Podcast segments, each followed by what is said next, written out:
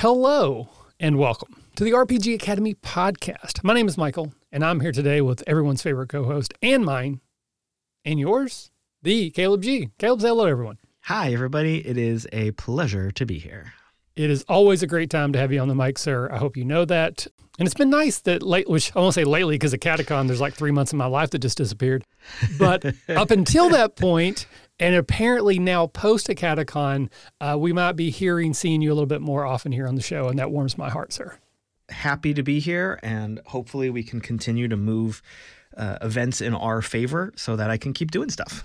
That would be fantastic. But we are here tonight for a the review episode, and this is for a game called Myrrorside. Now, I have not had a look at this. This is just something you took a look at. It was more in your wheelhouse than mine and uh, you have written a very nice, a very nicely written review. not that it's not a nice review, but still, I just want to clarify that will go on the website at the same time. So if you're listening to this, if you want to read it, i am going to include some of the artwork from the book because I know we talk. We're going to talk about that. So there is a written textual review as well. But let's just just jump straight into it. What is Myrrorside? So Myrrorside is a horror game set in the modern age where magic and scary things come from an alternate reality that is kind of hidden behind our real world. So, very urban fantasy, very regular people dealing with ridiculously overpowerful supernatural issues. Okay. All right. It's meant to be told in an episodic fashion. So, this is very much Monster of the Week television show kind of game if that's your vibe. I love that vibe. I'm a fan of episodic role playing games and often will shoehorn ones that aren't designed that way to do that anyway. now, who made this game? This game is a parallel publishing game created by Angus McNicholl. he did send us a copy of this for review, which I appreciate. Yes. And the book is available on Drive Through DriveThruRPG in PDF, softcover, and hardcover. Uh, I will also say that we got a copy of the book, which was like version two.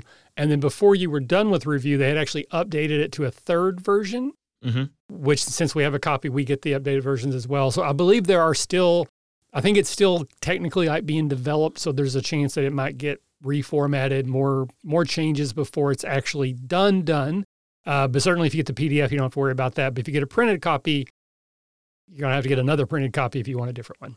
And that is a key detail because a couple of the points about this book are definitely leaning towards it needs a little smidge more polishing. Sure. Uh, so I don't know for sure, but I believe this is the first game from this creator publisher. So again, there's going to be lessons learned here. Oh, absolutely. I'm not criticizing it in any way. I'm simply stating that as a fact for what it is. I really do like the concept.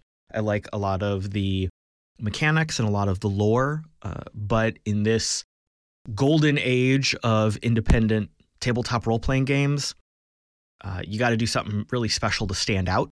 And this is definitely a work in progress. But if this is a first attempt, they hit it out of the park. they just gotta stretch their legs to learn how to run around the bases a little bit. I'm really messing up these sports references. I don't know what I'm doing tonight. It's it's fine. Uh, so I'm gonna like I have your written review. I'm gonna use that as sort of a, an outline to help us have this conversation. But I want to jump around a little bit, sure, uh, because I want to talk a little bit more about that setting because you already kind of teased what it was, and yeah, and I'll be honest, like I, that is a concept I've heard before that mm-hmm. that there's a real world and there's a fake world and the fake world's on top of the real world and things bleed through one way or the other. Yeah. And that's not to say these people or this person may not have done this beautifully, but it is a concept I'm familiar with. So, is there anything in particular that you want to say about this version that is interesting, stands out, uh, or maybe a hook or an element that you were like, oh, okay, that is a slightly different take, or that's an interesting way to view this? Yeah, I I like the setting. Uh, this is very much a setting focused book. This is not a play along with the story or play along with specific characters doing specific things. So, Myrrorside really just gives you a setting and some tools to make your own stories with, which I very much appreciate. This very much pulls on the horror and urban fantasy tropes where the real world, the truth of reality, is the scary, horrible magic where the nightmares are. Our world, our real modern day world, is kind of like the operating system layered on top of it. And I think that's a really fun presentation for this type of genre, all these tropes.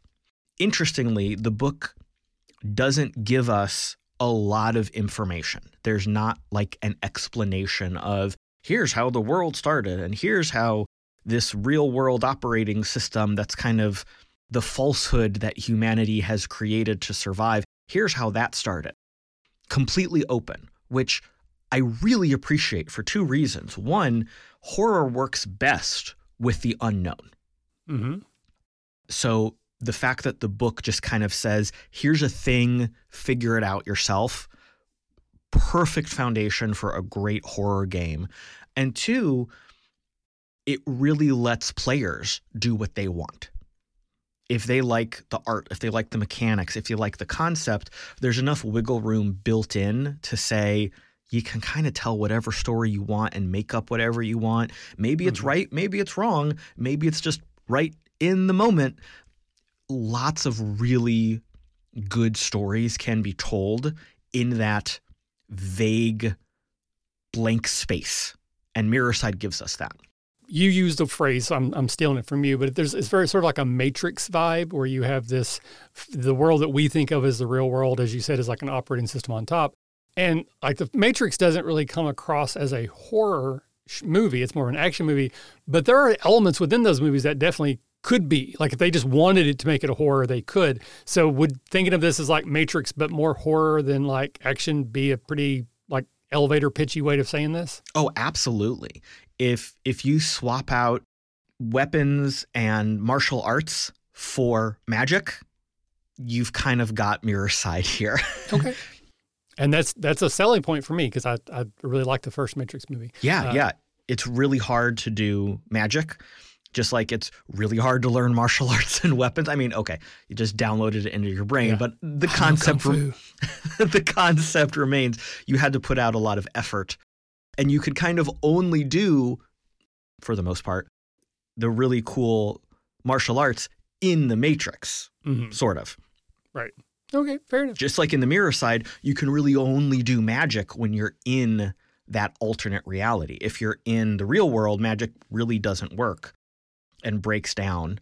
And likewise, when you bounce into the alternate reality, any technology you have with you, like cell phones, stop working or start working in strange ways which the book doesn't tell us anything about. And that is an excellent way for game runners to just go wild. Yep. Okay. And again, I do like that concept a lot.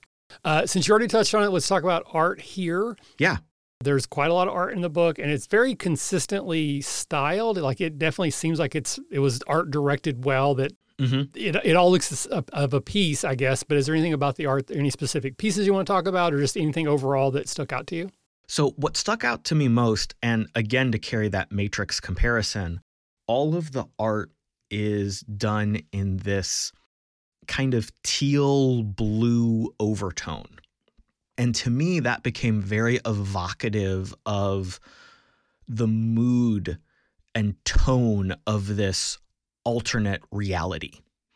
Everything is dangerous. Everything is spooky. It's always twilight or dusk.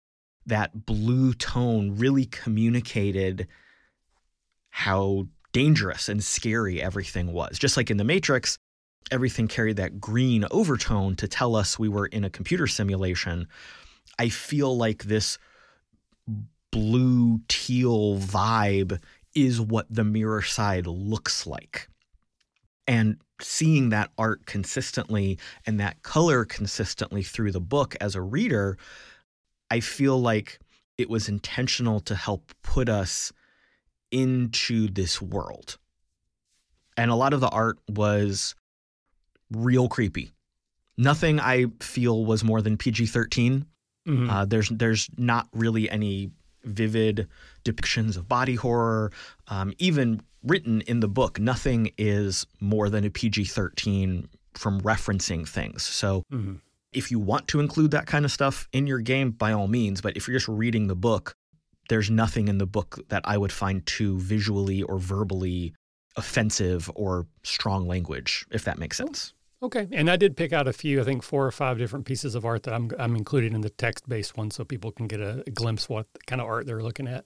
So we like the concept Mhm. quite a lot. We like the, the you know the horror element. We we think the art does what it's supposed to do. There's a lot of like open spaces for us as game masters to be creative and build the types of stories we want to tell. So so far, all sounding pretty good. Let's talk about the mechanics of the game.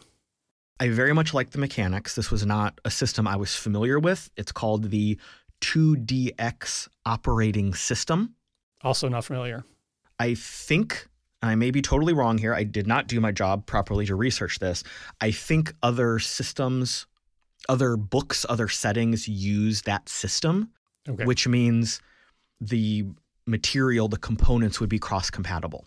Mhm. I believe. I, I may not be right there. Uh, but it's super duper simple. And I think that's the kind of shining light, the, the benefit of this. You've got four attributes, like your stats, you've got 24 skills. Everything is rated from a D2 up to the best dice, a D12. Yes, the best. And when you're rolling, you roll the attribute and the skill that make the most sense narratively. You pick the highest number and you add or subtract modifiers. Done. Building a character takes seconds because you're just regular people. You don't Mhm. have magic powers. There's no feats. There's no talents. You're not learning spells or picking martial arts or which weapons you can use. It's literally just assign a couple dice. Here's a couple points to buy more dice, buy a bigger size, and that's it. From the from the mechanic standpoint, that sounds great to me. Mhm. From the storytelling side, I'm a little concerned. Are there prompts like to help me flesh out a concept or a personality that to attach to these numbers? Like the number says, yeah, I can have a character in seconds, but is there any help for someone who's like, I don't know who I want my person to be? So, yes and no. When you're building a character, you can buy things called quirks and burdens. Quirks are positive, burdens are negative. The rules for picking them up are very, very simple, and they're basically some mechanical support to role playing flavor details. So, if you wanted to be that action focused sports guy, there are quirks you could take to reflect that, and it would add Okay. some modifiers when you're doing things athletically or brawling. Uh, if you wanted to have a fear, a phobia, if you wanted to have some sort of substance addiction, if you wanted to have uh, you're just generally a jerk, things like that can be burdens that make it harder in certain situations to do things. Okay. There are no classes, there are no subclasses. You're just regular human people with the skills that you bring to a situation. So, very much uh, that uh, cosmic horror vibe of just regular folks dealing with supernatural situations. There's no there's no slayer, there's no military training, uh, there's no superpowers. I 100% know you can develop those if you want. You can make up anything you want, but as it's written, just this is just you and me, Mike, and oh my god, it's a vampire. Yeah, we're That's dead. it. All right. So then how does like damage work? So like do I have hit points? Do I have health points? Is it all mental, emotional damage? Like can I get stabbed in the heart and like become a thrall mentally overpowered by this demon thing? Damage gets a little complicated. Okay. I did not touch on this in the written review, but from a mechanical tracking standpoint, damage is allocated, counted, tracked with your attributes. So your four core stats, they have a die size. If you take damage to that stat, you reduce the die. So if you were, you know, Olympic level strong and you had a D12 and you took physical damage, it would go down to a D10. Okay. The way you count damage, the way you tabulate it is what gets a little complicated. It's not hard to figure out, but it's not Intuitive maybe or easy Okay. or intuitive, efficient. All of your rolls, most of your rolls are opposed. So if I was fighting something, we would do opposed rolls of attack and defense. The difference between our rolls that difference is then converted on a chart to damage. Okay. So we have to roll off. And it, so if I'm fighting a monster and they're attacking me with a seven and I got a three defense, that four difference, I have to look at a chart and it says, okay, a difference of four translates to whatever, two damage. And then those two, that two damage, that's two steps down on the die of the applicable stat. Okay, so I see what you're saying. It's not hard, but No. there are some steps that you might, and it's going to take you a while to just know the chart and go, oh, four is a three, and a three from a D10 is a D4. Right. So process. Right. Okay. All right.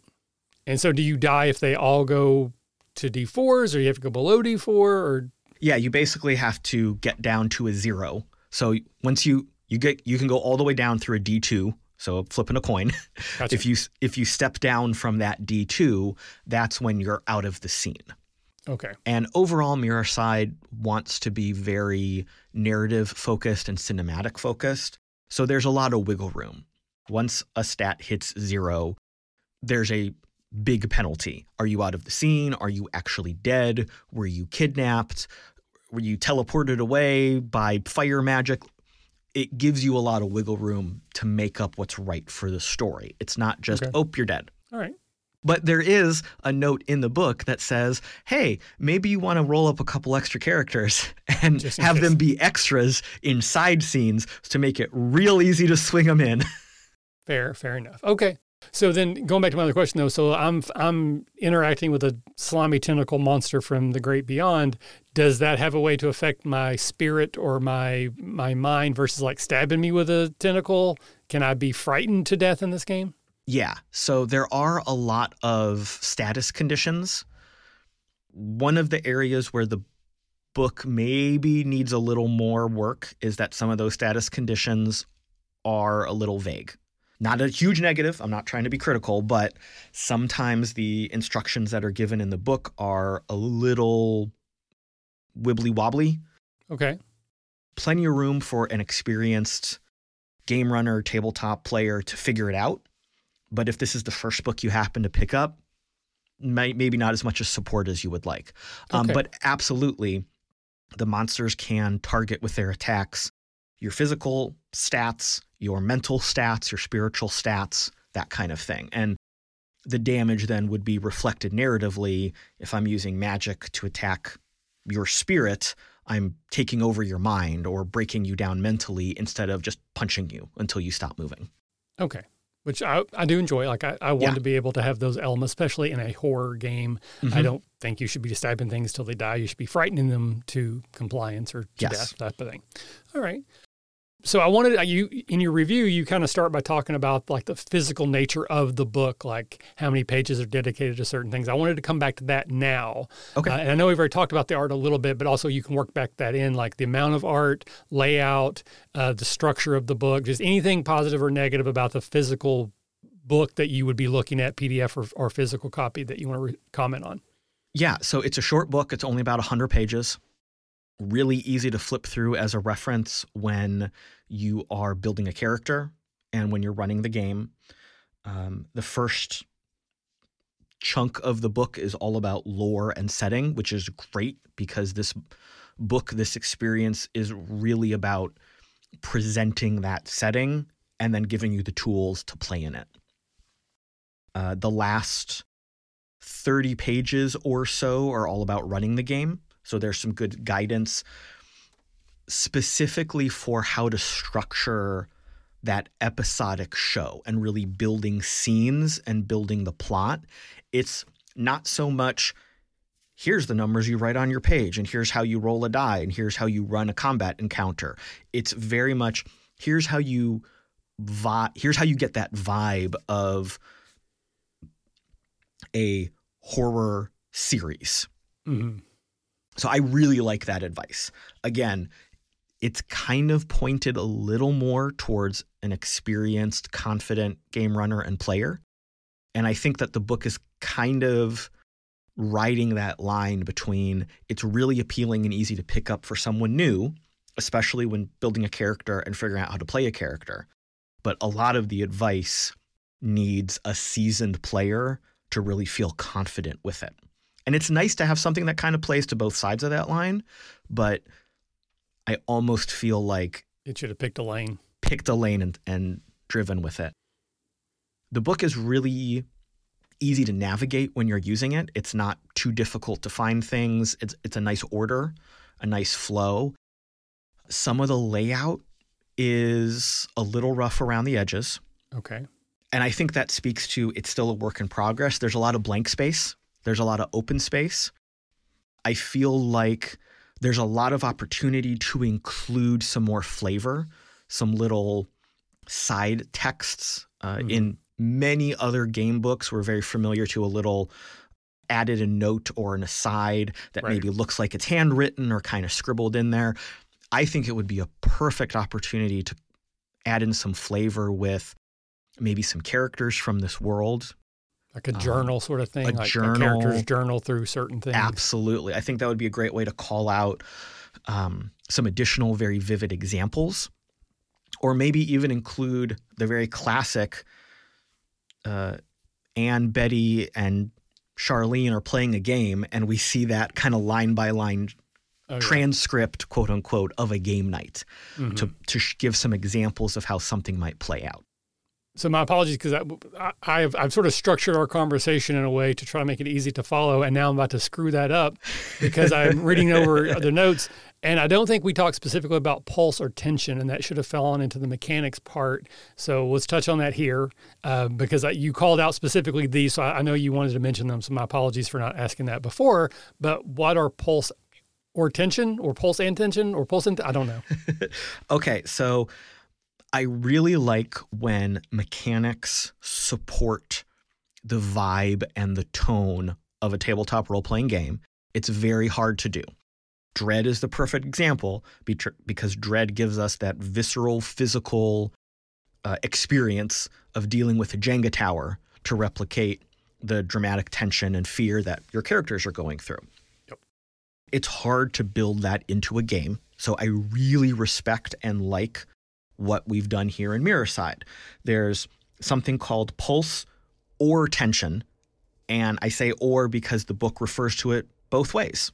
So okay. I don't know if there's just both work or there was maybe a revision in the middle and they changed and it wasn't changed across the board, but it's right there. They're, they're both connected. It's easy to figure out. The context supports it.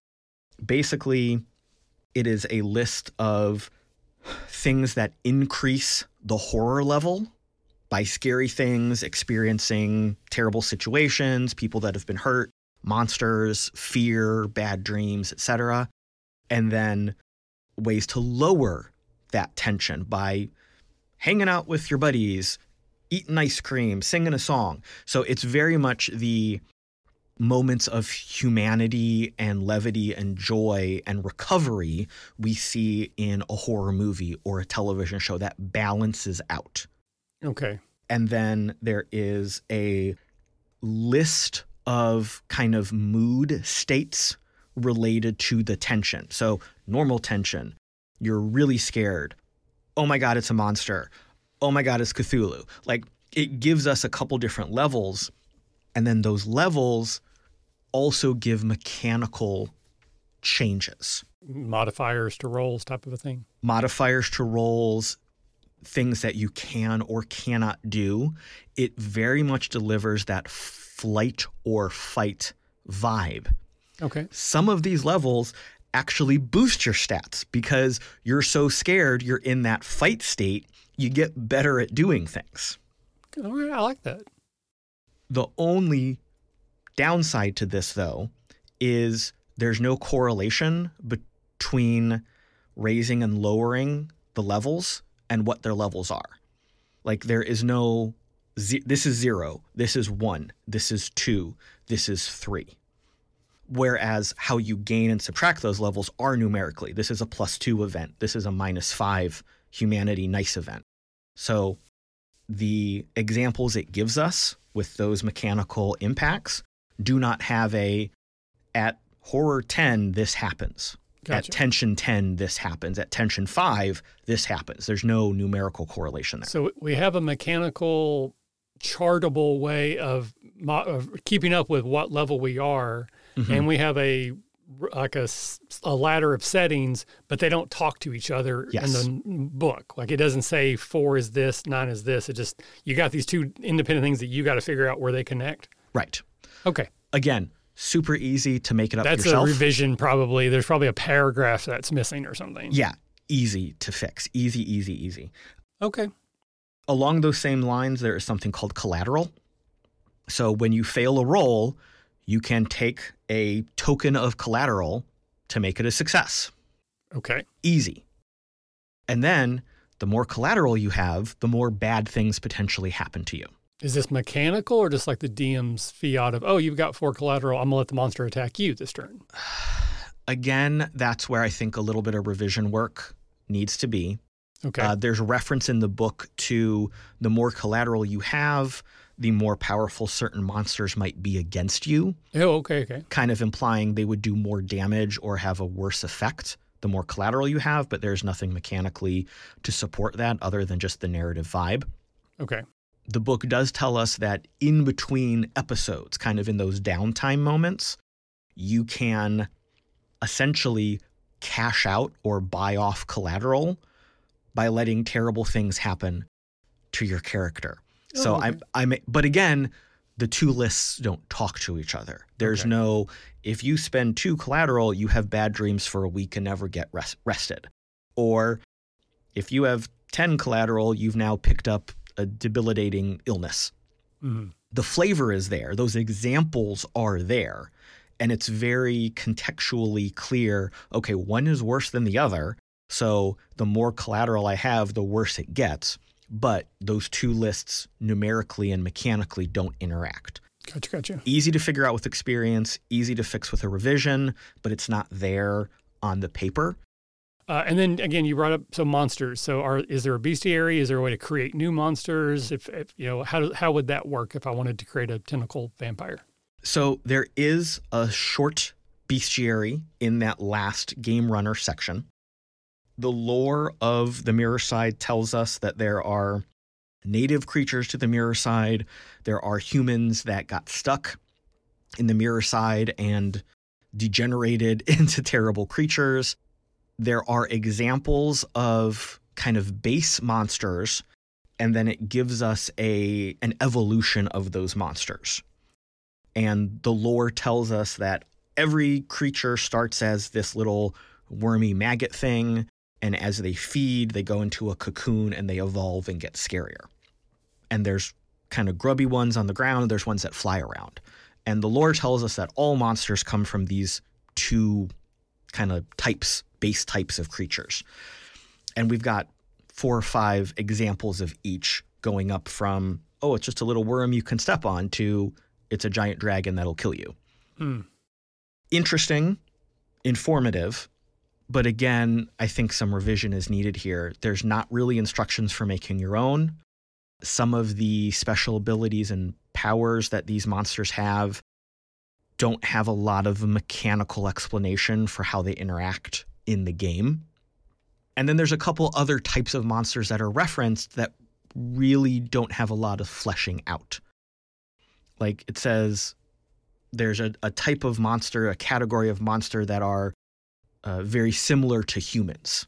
They're kind of the worst monster because they're really good at deceiving humans who end up in the Myrrorside but there's not a whole lot of guidance of what they do or how they do it or how they're different from the other monsters uh, and then there's a whole section of the worst of the worst the elder gods lying in sleep, the demons, the angels, the most powerful ever, and that's it. They're like, there's these really bad ones. Maybe they're a boss. no numbers, no math. Okay. Right. Which in the lore that makes sense. Like these are the things that this is the Balrog. And me walking up to a Balrog, I don't care what those numbers are. The Balrog's going to kill me. It doesn't right. matter. but if I wanted to even kind of tiptoe around including them, I would have to kind of make that up completely. Mhm. I like the freedom and the wiggle room to do that, but I would love a little bit more guidance and structures. So I feel confident I'm nailing the vibe of the game, because this whole book is really about the vibe and tone that the Mm. author wanted to give us. So all that wrapped together, we always give things a, a grade letter here. How would you rate this game? I'm going to give this one a C minus. I love the concept. Okay. I love the approach the author took. hmm I think it is hard to create a game where the mechanics support the tone and the vibe, especially in horror, because horror is built in that human drama. And I think what was done here is solid. Okay. It just needs a little more work. Okay. So it's not like a blow it up, start over, but there's definitely Goodness, some no. work that needs to be done. Right. And I feel like also the context of the tabletop world matters here. We are living in that age where there's game after game after game after game. There's so many games, it's infinite pretty much. hmm For a game to stand out, it really has to be firing on all cylinders across the board. There's a couple places where Myrrorside doesn't hit the mark. A random person who doesn't have experience isn't ready for or anticipating some of these gaps, might not have a great experience with the game. So, compared to other games in this independent market, it's a little bit below average, but there's so much potential. Okay. I love the art. I love the concepts. I love the setting. I love the mechanics. There is so much there that is almost amazing. It just needs a little polish. Well, I really appreciate you taking the time to review that. Uh, certainly, I appreciate Angus for sending us a copy, and we we again we want them to be successful. We hope Absolutely. that our review, maybe some others, they can continue to do some revisions and and really polish this up. Uh, and so again, where can people find you if they want to read your other work, find other projects that you're a part of? Plug, plug, plug, sir. Uh, so, of course, other reviews uh, here I have done and will continue to do. Uh, my voice and words are all over the place in the archives here at the RPG Academy. You can hear and see me every week over with the Identico crew. I am both playing a game and running a game, alternating Tuesdays. Uh, that is uh, playidentico.com and twitch.tv slash identico, and also uh, Identico over on the YouTubes and the podcast. So you can always find us uh, and that uh, and interact with us that way. And I do have my charity uh, entertainment gaming project that I'm still working on called Point Five Past, point5past.org, where we are aiming to use our talents of gaming and entertaining to draw some attention to charities. And instead of uh, drawing funds to us as creators, move those funds directly to the charities through the uh, work we do on a volunteer basis. So, uh, slow going on that project, but I'm not giving up on it yet. It's still out there. Fantastic. And of course, I'll put links in the show notes to uh, the game as well as to all of your links. Uh, as for myself, you can find me pretty much everywhere at the RPG Academy. I am still on Twitter, but not for much longer, unless something really drastic changes. But I'm on Blue Sky over there. But really, right now, Facebook is like probably the easiest and best way to keep up with what we're doing here. And you can use that to interact with us. I'd like to see more of that happening. And then you can always email the show, the RPG Academy at gmail.com. Uh, and again, if you are an author, or game designer, and you have a book that you would like for us to take a look at, uh, cannot guarantee, we don't promise that we will do reviews, but if you reach out, there's a good chance I'll find someone who will take a look uh, and get it on the show. So uh, thank you again, Angus, for giving us a look at Myrrorside. Thank you, Caleb, for taking a look at it. And remember, if you're having fun, You're doing it right. thanks. And we'll see you next time. Bye-bye. Goodbye.